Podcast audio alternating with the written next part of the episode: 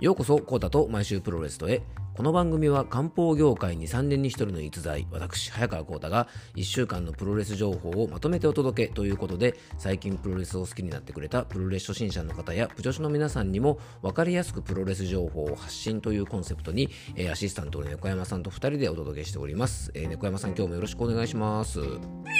はい、よろしくお願いいたします。えっとね、ポッドキャストではですね、あの、私一応漢方の専門家でございますので、えー、コータの漢方レディオというですね、漢方と健康に関する番組を配信しておりますが、この番組ではですね、プロレス好きが高じて、漢方とか健康とは一切関係ないプロレスの番組を配信してもら、えーさせてもらっております。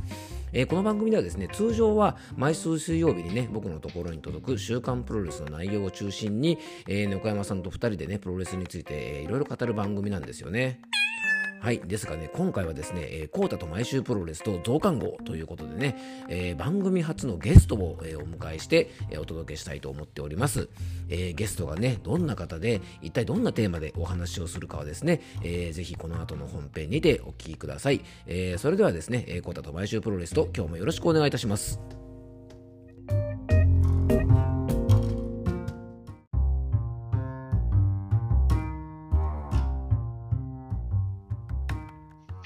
はい。ではね、コータの毎週プロレスと、えー今回はですね、増刊号といたしまして、えー初のゲストをですね、えー番組の方に、えお迎えして、えー今日お届けしたいと思います。これからですね、ちょっと定期的にこの増刊号みたいなものをね、やっていきたいなと思っておりまして、まあ、増刊号ではですね、プロレスに関するさまざまなことをですね、ちょっと深掘りしてお話ししながら、まあ、プロレスを通じてですね、皆さんの人生の、ね、役立つヒントを、えー提供できればななんて思ってます。なかなかね、ちょっとこう深い番組になればななんて思ってます。そしてですね、今回、まあ、記念すべきですね、初のゲストはですね、アートデザイナーとして、まあ、オリジナルグッズの制作販売というですね、まあ、非常にクリエイティブな仕事をされながら、えー僕のね、漢方とも共通点がありまして、東洋医学のですね、療術師でもあります、えー今日はですね、マリコさんに来ていただきました。えーマリコさん、それではね、えープロレスの話はね、ちょっと後にして、まあ、簡単にちょっとね、自己紹介だけよろしくお願いします。はい、あの、はじめまして、マリコと申します。あの、普段はですね、あの、もっと身近にハッピーをというコンセプトで、ラインクロスという、あの、オリジナルブランドを立ち上げています。あの、主にそのカラーフェザー、あの、羽ですね、羽、うんあの。羽を使った刺繍リボンと組み合わせて作るあのシャンデリーバッグっていうのを今ちょっと友人があの立ち上げましてそういうのを作ってるのでそれを中心にもう私も作ったりとかしながらあのオリジナルの小物だったりとかあのアートだったりとかお客様だけの唯一無二の小物をお届けしたいというのをコンセプトにですねこう心がけてあのオーダーしていただく形をメインに制作しています。すごいですね。じゃあ、あのフェザーを使った、じゃあかなりこう可愛らしい感じのあのそういうグッズがいろいろ多いんですかね。あそうですね。で、そのやっぱり羽が苦手な方とかもいらっしゃるので、あの羽がないバージョンとか、あのいろいろそのその方に合わせて作る形で、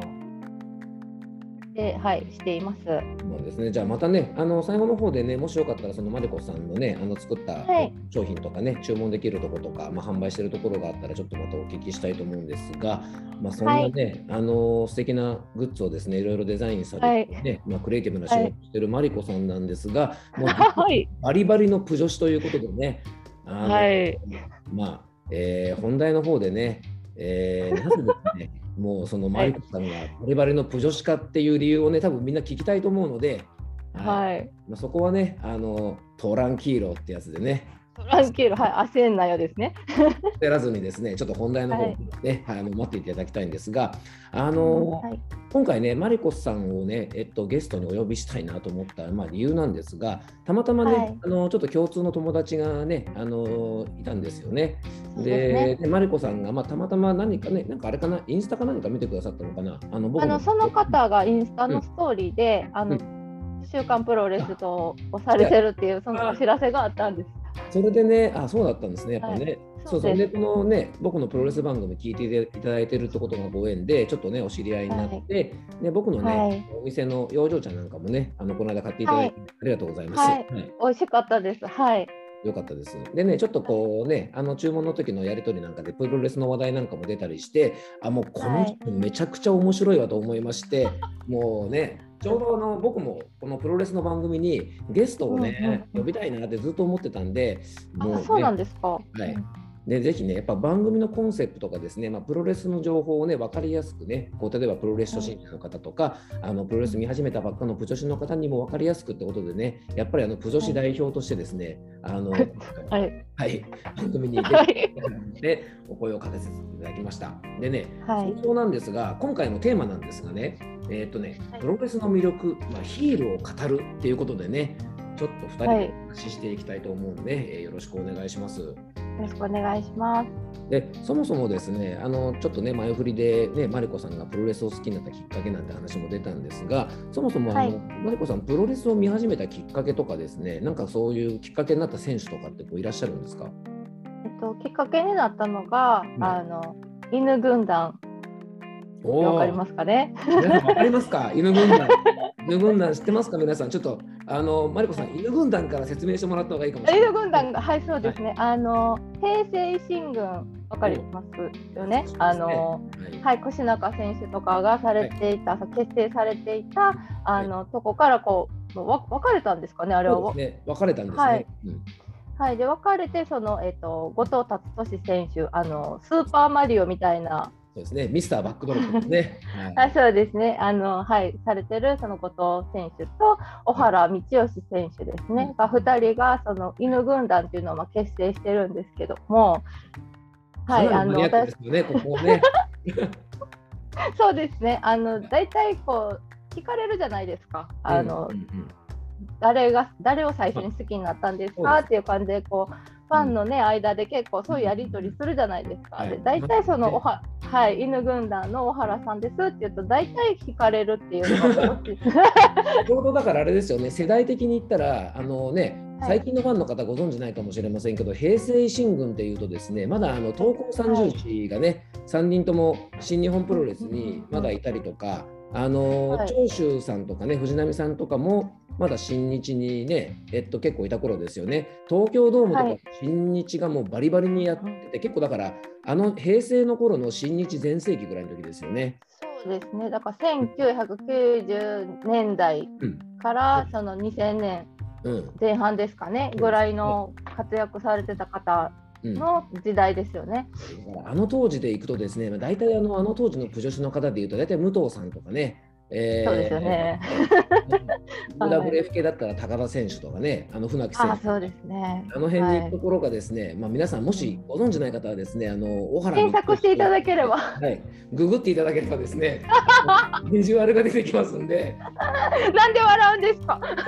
いやいや、マリコさんの方が先に笑ってましたからね。あ、そうですね。はい。でまた相方がねあのスーパーマリオみたいな顔をした、ね、ミスターバックドロップあの今やね、えー国会議員で大臣もされたですね長谷博さんね長谷博あ、さんがそうでしたね。はい。心臓を止めた男ですからねバックドロップでね 殺人バックドロップですね。まさに殺人本当にねあの人殺しかけてますからね本当マジですよね本当にうんうんうんうん。こんな二人にちょっと惹かれてじゃあプロレスを見始めたって感じなんですかねそうですね。たまたまそのテレビをつけたあの私関西なんですけど、当はい時その深夜で、あの新日本プロレスの放送をやってまして、えーたまたま見かけて、はいその時がちょうどそのあの犬軍団さんがあのタッグチャンピオンになられた時だったんですよ。IWGP タッグチャンピオンはい、はい、そうですね。で、その試合は見れてないんですけど、はいあのちょうど勝って控室に戻るときにはい。あの、ビール、ビールってずっと叫んではりまして、大体あのねあのタイトルマッチ勝ったらね仲間でみんなで乾杯ってね。そうですよね。ううんんうんうん。ねうん。で、あビールかけが始まるのかなと思って、まあ、ちょっとしばらく見てたんですよね、そのその放送をですね。そしたら2人しかいないところになぜか、い。あのビールもなく、シーンとしたその控え室で2人が怒ってて、うん。でなんかそのビールが持ってきてくれた人にもなんか殴りかかったりとかして。ひどいなひどいことするな。なんかもうありがとうとかじゃなくてバーンって張り手してるのとかすごいあってですね。このこの人たちは一体何なんだから入ってでそこからあの本当に今見返してもあのビールビールしか言ってないんですよ。ビール持ってこいっていうのしか言ってないんですけど。タイトルマッチ勝ったのになんでビールがないんだっていうところですよね怒りがそそうそうです。でもなんか私からしたら全然そのルールとかも知らないのでその当時はですね、あのヒールっていうのも知らないしベビーフェイスっていうのがあるっていうのも知らない状態で見てるので、はい、この人たちベルト持ってんのになんでこんな怒ってんやろうから入って。でなんかすごいそのビールが登場してビールかけ2人でしてるんですけど後ろであの当時のあの佐々木健介選手ですかね今。健介はい、はいはい、あの北斗晶さんの旦那さんですね。すねはい、とかがあの多分対戦相手だったんですかね。なんかなるほど。うん、なんかすごい怒っててであの木村健吾さんとかもすごい止めに入ってるんですけど、ええ、もう秒殺でその T シャツ破られたりとかしてるんですよ。痛いみたいな。試合後なのにボコボコにされたってことなんですか？そうそう引っ込んでろみたいな感じでなんかやってるその全体図を見た時に、はい、なんかすごい小原さんをなんかキュンって来てしまったなぜかわからないですけどね。寝ぼけてたっていうのもあるかもしれないですけど。これでも結構ねファーストコンタクトにしたらかなりのインパクトですよね。なんかもうかなり衝撃が走ったんですよ、うん、でなんかその言ったら悪者だろうなっていうのはすぐ分かったんですけど、あのうん、でもなんかそのビールっていう自分の目的をすごい主張してる割には 誰も喜んでないっていうそのなんかこの、すぐ誰誰で誰が見ても分かるようなその悪役レスラーっていうのにちょっと、ね、うん、うん、なんかこれこれぐらいこの自己主張をはっきりできたらかっこいいなっていうふうに多分捉えたんだと思うんです自分の中で。なんかその、うん、いわゆるね悪役ですよね。ヒールとしてのこう、はい、佇まいとかあの行動とかにちょっとこうキュンときたわけですね、やっぱり。キュンときて、そうですね。うん。だって普段ね、そんなみんな結構自分の本心隠したりするじゃないですか。あの、うん、そうですね。なでもそうですけど、これが欲しいなって思ってても、その周りの様子見たりとかしてる中、そのビール、ビールってそのビールの執着がすごくてですね。すごいですね、本当ね。はい。でなんかえこの人すごいなとあまあ後藤選手もそうですけど、はい、そのすごいなっていうのから入ってで、うん、当時はその今みたいにあの検索してすぐそのその選手の情報が流れるわけでもないですし。そうですよね。本当ね。そうだから99年とかなので、あのパソコンとかまだ復旧してない時だったのでねあの、ね、本当に「週刊プロレス」か「週刊ゴング」を見て、うん、その選手名鑑とかね、選手名鑑とかね、なんか見るしかないですね。そうなんですよ。だからあの全然その情報とかが今よりは少ないんですけど、その中であこういう選手なんやなっていうのをこう分かっていくようになって、はいはいはいはい。はい、でやっぱりその試合とかあの、まあ、文章ですけどね今みたいに動画とかなかったので、えー、うん、でその試合とかの情報を、まあ、文章で見て、多分強いんやろうなっていうその小原さんに対して、ありましたありました。だってあのー、ねもうバリバリのヒールでやってましたけどあのーうん、小原選手はだってねあの控え室とかでは最強伝説とかありましたもんね。ありますよね。ありましたよね、うん、小原選手マジでやったら一番ガチでやったら一番強いとかってそうそうそうそう。あの、うん、道場の中の最強レスラーみたいな感じでなんか言われてたりとかしますよね。ねもともとね小原選手っていうのはねあのー、結構有名ですけどあのアニマル浜口ねあの気合だの方ですね。あの人、一番弟子ぐらいですよね、多分ね。一番です。はい、そうです。アニマル浜口ジムを作って、最初に結構ね、入門してちゃんとプロレスラーになったのが、多分あの小原選手が初めてですよね。うん、そうですね。ね、だから最初のなんかニックネームはアニマル2世みたいな感じだったですよね。でもね、ちょっと漢字も似てますよね。あの、まあ、ゴツゴツっとしたこの、うん、はい。ね。もともとでもあれですよね、うん、あれ、大学、国士舘かどどっかであのレスリングね、あれ、やってたんでしょはい、えっと、レスリングと柔道ですね、ねあの方は。そうですよね、うん、結構ババリバリのアスリートですよね、あの人ね。うん、そうです。ね、うん、そうか、だからそんな結構ね、いわゆる実力、隠れた実力派というかね、あのー、マジでやったら一番強いんじゃないって言われてたの、小原選手がそのバリバリのヒールで、出会った時にはもう。ビールビールと。ビールビールしかその情報が入ってこないから、うん、こっちがこう探す感じになるじゃないですか。この人はどういう人なんやろうっていう。ね。はい、でそこからそのヒールに対してのその、ね、えっと、鈴木みのる選手とかでもそうですけどそのヒールって言われてる、うん、あのバリバリの感じですよね。あの方たちのその、まあ魅力っていうのかな、はい、に取り付けた、うん、そうそうそういうのをこう、まあ、研究しだしたというか。すごいな。そうで実はね、まあ、今回のテーマが、ねあの、はい、プロレスの魅力ヒーローを語るっていうんですけど、まあ、僕がね、まあ、そもそもあの最初にねあのこの話を、まあそのね、うん、さんとした時にもうこれはヒールの話をするしかないだろうってことでね、は いでもほら、プロレスの魅力の一つが、さっきもちょっと出てきた、いわゆるベビーフェイスとね、ヒールじゃないですけど、やっぱり基本的にはその、はい、まあ、本体とかね、言われる、まあ、いいものみたいな、今の新日で言ったら、はい、まあ、岡田選手のね、いるケイオスとか、えー、はい、ね、なんだ、あの棚橋選手がいる本体とかが、まあ、ベビーフェイスでね、ロスインゴとかが、まあ、ちょっと中間ぐらいですよね。うん、そうですね、今そ、そういう立ちですね、うん、ちょっとヒールっぽい動きもするけどみたいな感じでね、うん、いわゆる完全ヒールがね、今、あれですよね、バレットクラブとかね、えー、鈴木とかね、はい、どっちかっていうとそんな感じでね。はい。でもやっぱああいうそれぞれの役割というかですねやっぱりあの立ち位置があってプロレスが面白いと思うんですけどそうだからまあ、はい、がいてこそプロレスが盛り上がるという部分はかなりありますよね。はい、あの陰というっていうんですかね、あの、うん、いいもん悪もんっていうんですか、あの、ね、はい、はい。うん、あのその正義の味方と、まあ、悪の結社みたいな感じで分かりやすい構造になっているっていうのもまあ一つの魅力なんですけど、はい、結局はそのベビーフェイスと言われるそのヒうん、ヒーローの方ですね、はい、がこう活躍できるのってやっぱりヒールの人がいてこそだと思うんですよ。もうね。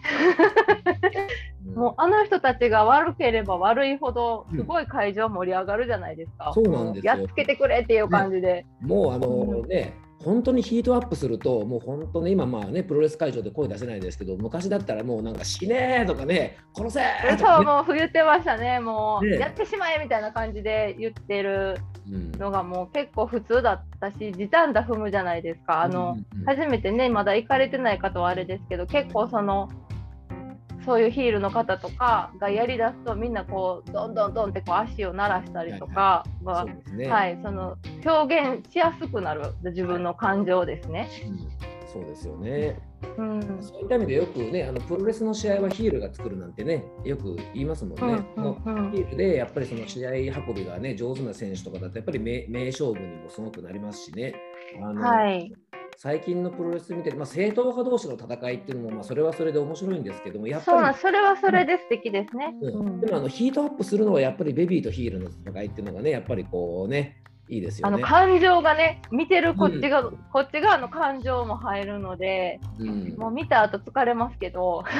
でもあのなんだろうなんでしょうね。感情がこううわっとなるので、ねまあ、僕ら、うん、そのほらね、東洋医学の勉強をしてるんであれですけどあの、はい、感情がぐーっと高ぶった後にスーッとこう落ちていく時になんか意外とこうストレスが解消されたりとかね。そうですそうですそうです、ね、気分がすっきりしてね、はい、いわゆるこう交感神経がぐーっと上がった後に副交感神経がスーッと入ってきた時に結構、はいほら泣いた後とかもそうですけどあのリラックス、ね、そうですよね。ねうんうんたりするから、まあそういうところがまたね、こうプロレス見てて楽しいなってところの一つなのかもしれないですよね。そうですよね。その普段ね、結構会社とかでストレス溜まってて、その嫌いな人とかに何も言えない状態でもやもやしてるのを、結局そういうプロレスとかを見て、うん、あの悪役レスラーに感情をぶつけるみたいな。ああ、そうですね。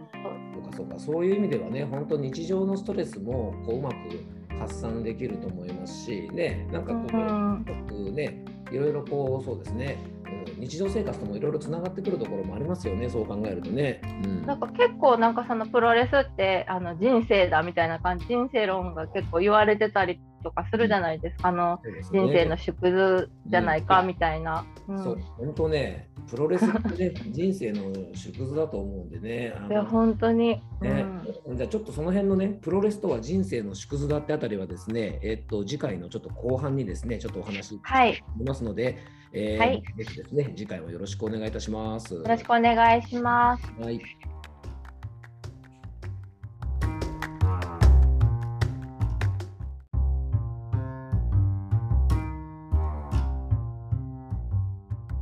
はいということでね今回はですね初のゲスト会ということでね、えー、マリコさんをおと、えー、お迎えしてですね、えー、いろいろお話をさせてもらいました。僕もね初のゲスト会ということでねほんといろんな話ができて楽しかったです。あの話の続きはですねえっ、と来週の、えー、コータと毎週プロレスと増刊号で、えー、お届けしていきたいと思います、えー、今週もね聞いていただきありがとうございます。それでは皆さんまた来週お会いしましょう。リスナーの皆さん愛してまーす。